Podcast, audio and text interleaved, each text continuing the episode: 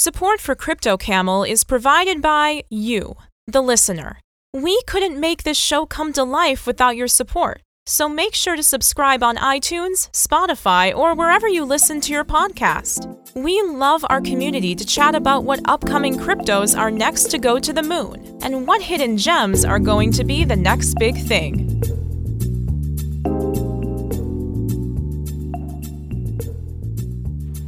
Hey, welcome to another episode of Crypto Camel with your host, John Saffron.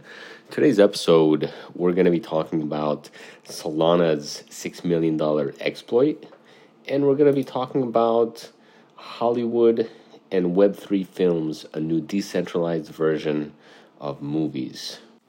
With huge breaking news when it comes to the Solana wallets, a lot of us who use Solana and the Phantom Wallet received a little micro shock about this exploit, and it's a very popular platform. A lot of people use Solana, and so when you hear something like Solana has been hacked, it's a huge deal. One, obviously your own funds could be in danger, but two, Solana is one of the crucial building blocks for the ecosystem.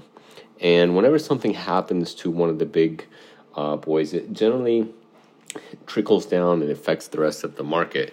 Think, for example, with Terra Luna, or maybe some of the lending platforms like Celsius.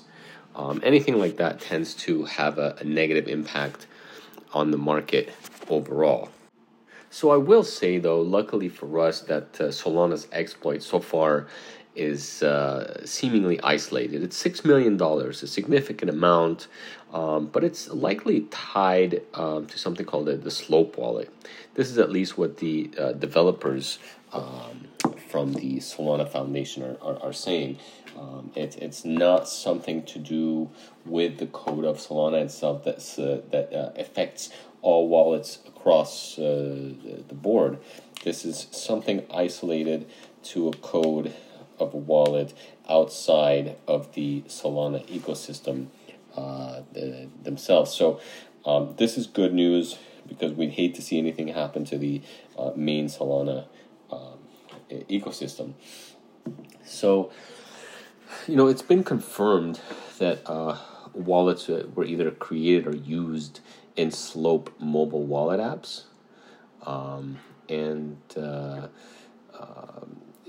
Basically, developers are saying that the closed source Slope wallet may be responsible for an ongoing exploit that resulted in millions of dollars worth of crypto tokens being stolen from more than 9,000 hot wallets.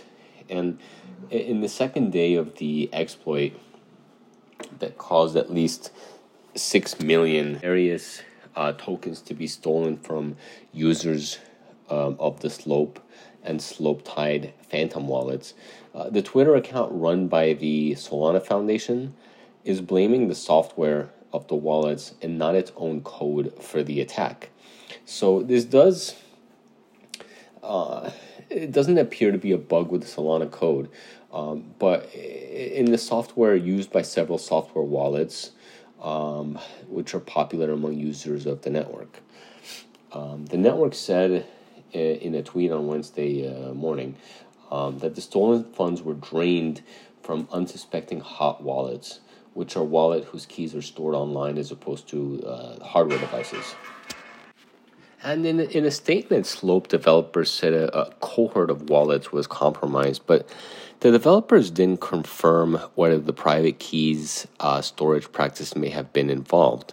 The Slope representative had told one of the publications, "We're not storing any personal data on a centralized server." So this basically means that the representative would rather later admit that this was incorrect statement, as opposed to kind of saying it now and then getting himself into hot water. So, and the Phantom Wallet developers, for their part, said they have reason to believe the reported exploits are due to complications related to importing accounts to and from Slope. The Solana Labs CEO, Anatoly Yakovenko, initially tweeted that he suspected the hack could be linked to Apple iOS supply chain issue, but has since narrowed down the source to a Slope-related exploit. And he says in his tweet, Android seems to be affected as well. All confirmed stories so far have been tied to the key imported or generated on mobile. Most of the reports are Slope, but a few Phantom users as well. And then so far, Phantom users also use Slope, so it seems more likely that it's a Slope-specific bug. And that means that supply chain attack is when a bad actor inserts his or her own malicious code into the software of a larger system. And an iOS supply chain attack in this instance would likely be an attacker accessing private keys by infiltrating internet-connected data. Other developers are increasingly saying on Twitter that they believe the Slope stored private keys as plain text on a centralized server, which was compromised by the attacker. And an on-chain sleuth later revealed that Sentry, a third-party event logging platform connected to Slope, was doing just that. So this is Zelik on Twitter, and he's saying, first let's talk about Sentry. Sentry is an event logging platform used for reporting errors in apps. If a certain event occurs in the app, a request containing the details and environment is logged into company Sentry. Many companies use Sentry on websites and mobile. And then he says, the Slope Wallet for iOS and Android use Sentry for event logging. Any interaction in the app would trigger an event log. Unfortunately, Slope didn't configure Sentry to scrub sensitive info. Thus, mnemonics were leaked to Sentry. So that's one theory. A lot of people have their own theory. And several users and organizations have taken to Twitter to collect information from victims of the exploit, though no sort of retribution plan has been laid out, and the 9,000 drained wallets make up just a small fraction of the 25 million total Solana hot wallets in existence. Fortunately, it's just a small handful of wallets compared to the 25 million. Next, I really want to talk about something that's very interesting, very cutting edge, and we like to bring you everything that's trending, that's not necessarily just for price action, what's happening in the markets, but also the trends that are really going to shape the future of how blockchain and decentralization is going to be emerged into our daily lives. And so right now, NFT communities are greenlighting Web3 Films, which is a decentralized future for fans and Hollywood. Basically, filmmakers can decide together with their community how the power of owning the IP and the ownership of the film is going to be used both financially and strategically.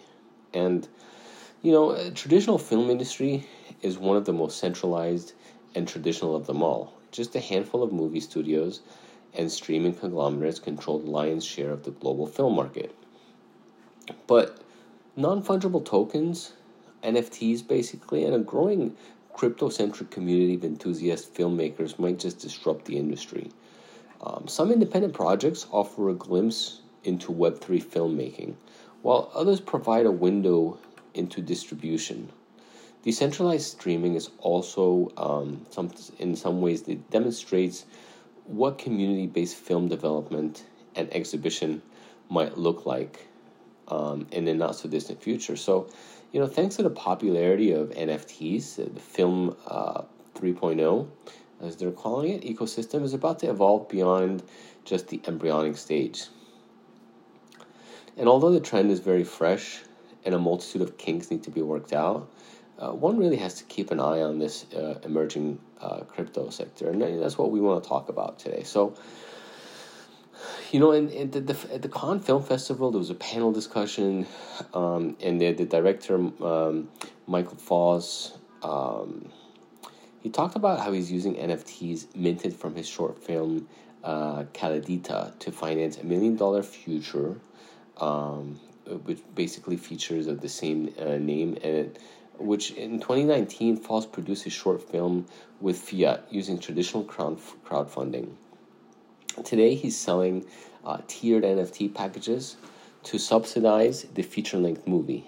The intended budget is $950,000, and so far he says we've raised $650,000, and it's all through NFT sales. The goal is for all the funding to come from NFTs, and he tells people. So filmmaker Mark O'Connor, also a panel and a participant at Cannes, introduced his first Web3 distribution model at the film festival.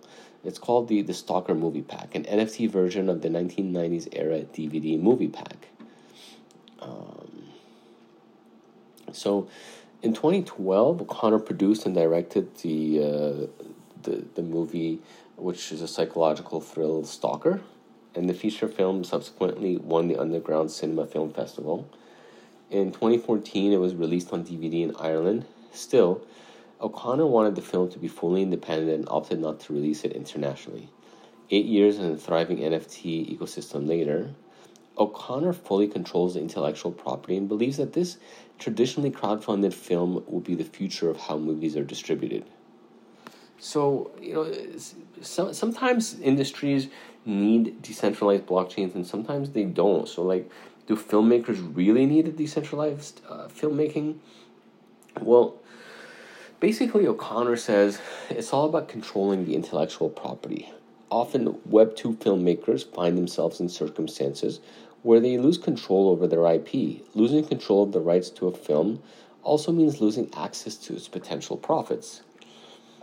And O'Connor believes that there's a waterfall system currently operating in the industry. When you release a movie in the traditional way, the cinema will take 70%. And then out of that, what's left, the distributor takes 15%. Then you have to pay sales, agent fees, and different fees. O'Connor says at the end of the day, a filmmaker with a successful project can often wind up with no share of the profits. And Fall tells magazine that filmmakers often create the IP and do all the heavy lifting only to become contracted employees temporarily attached to their own project.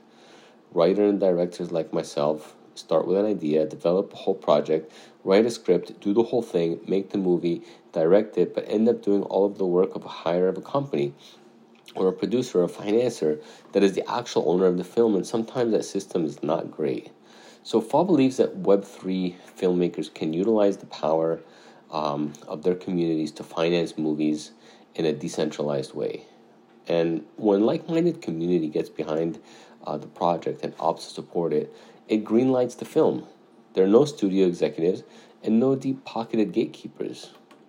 So filmmakers can basically decide their own path.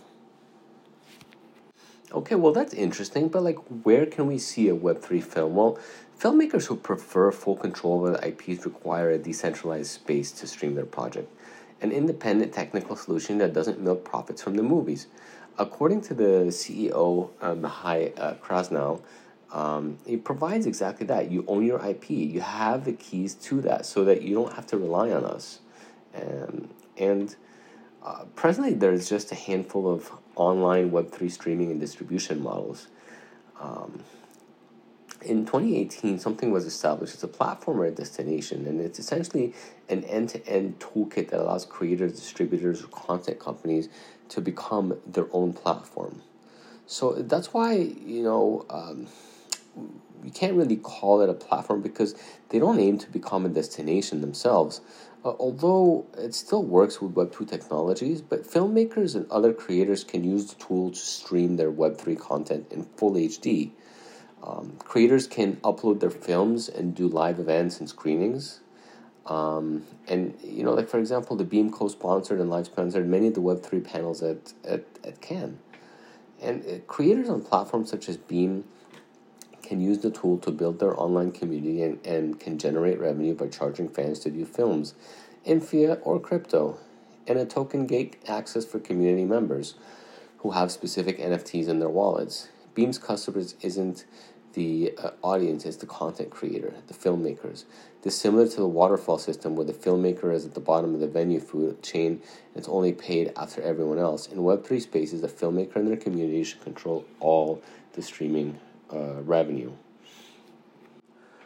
For O'Connor's Caledita token holders, for example, and their interactions between the community and the filmmaker will happen on Beam before the film premieres. They'll take them along for the whole behind-the-scenes ride. For other projects, for example, casting interviews, location scouting, and costume design, community members could theoretically participate in all the elements of pre-production and post. Caledita also offers NFT holders utilities and perks. A Tier 1 buyer purchases the NFT for 0.18 ETH and receives their name in the credits, a private link to watch the film, access to a private Discord server, and governance rights to the film's DAO. For 6 ETH, Tier 4 NFT holders receive all the previous perks plus an NFT mint pass for an on-set photo, a physical piece of the film's memorabilia, and an avatar in the movie's credits. So, you know, is the industry kind of ready to flip into Film3? Well, basically some people say the global film and video market is well consolidated with a small number of behemoth players operating in the market. Large corporations such as Disney, Comcast, AT&T, Warner Media, Sony Pictures, Digital Pictures, Viacom, CBS control just over 35% of the total market, according to the Motion Picture Association. And this is a 2021 fact on the report. So 8 of the top 10 most watched streaming films were viewed on Disney+, while 2 were seen on Netflix. It's fair to say that the movie industry is entrenched and centralized. And although it's hard to imagine Hollywood's gatekeepers voluntarily relinquishing full control of a filmmaker's IP, Web3 elements are starting to pepper the industry. Actor and producer Reese Witherspoon's company, Hello Sunshine, recently inked a deal with NFT powerhouse World of Women to create future films and TV shows. And the co-head of Vuel, it was just Cameron Shell, and he basically has the rights to Anthony Hopkins' new thriller, Zero Contact. And it was purchased by the NFT Collectibles platform. And according to Jack Hickey, team lead at the MovieCoin, the Web3 streaming platform, partially funded by Prize Fighter, which is the life of Jen Becker starring Russell Crowe, Decentralized Pictures, a Web3 offshoot of Francis Ford Coppola's American Zoetrope, is actively discovering new talent and funding new projects. The platform's co-founders include Leo Machette, and a Technology and Engineering Emmy Award winner, American Zoetrope, Vice President Michael Misant, and Coppola's son Roman. And also, according to a report in 2020, Forbes, baseline Web3 technologies like digital IDs underpinned by blockchain encrypted biometrically verified tech will be the norm for the biggest entertainment providers. It's argued that mega streamers such as Netflix, who lose over $12 billion per year due to password sharing, could benefit financially from IDs. Moreover, on April 5th, Reuters reported that Warner Media's recently departed CEO Jack Hickey believes the industry's future is tethered into the blockchain. And he said that the future of Hollywood is blockchain. And he says, I think that the NFTs are going to be a potential wave that's going to be coming to Hollywood in the same ways that the DVD wave came to Hollywood in the 90s. And then Film3 eventually, when it makes a splash and captures the full attention of the streaming and studio giants, they will push back. And against today's pioneers, they will push back. They will release full control of their artists' IPs and embrace decentralized future. Well, it's hard to say.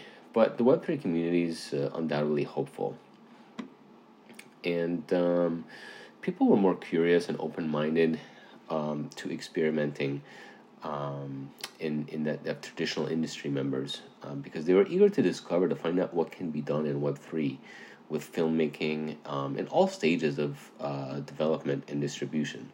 So what do you guys think about Web3 and Hollywood? Do you think this is a real disruptor? Do you think we have a chance? Do you think the future of Hollywood is going to have blockchain in it?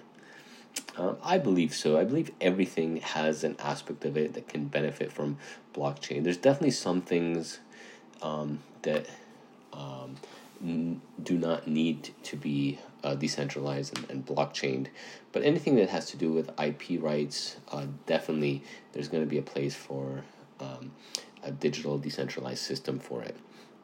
And so that's it for today's episode. We hope you enjoyed it.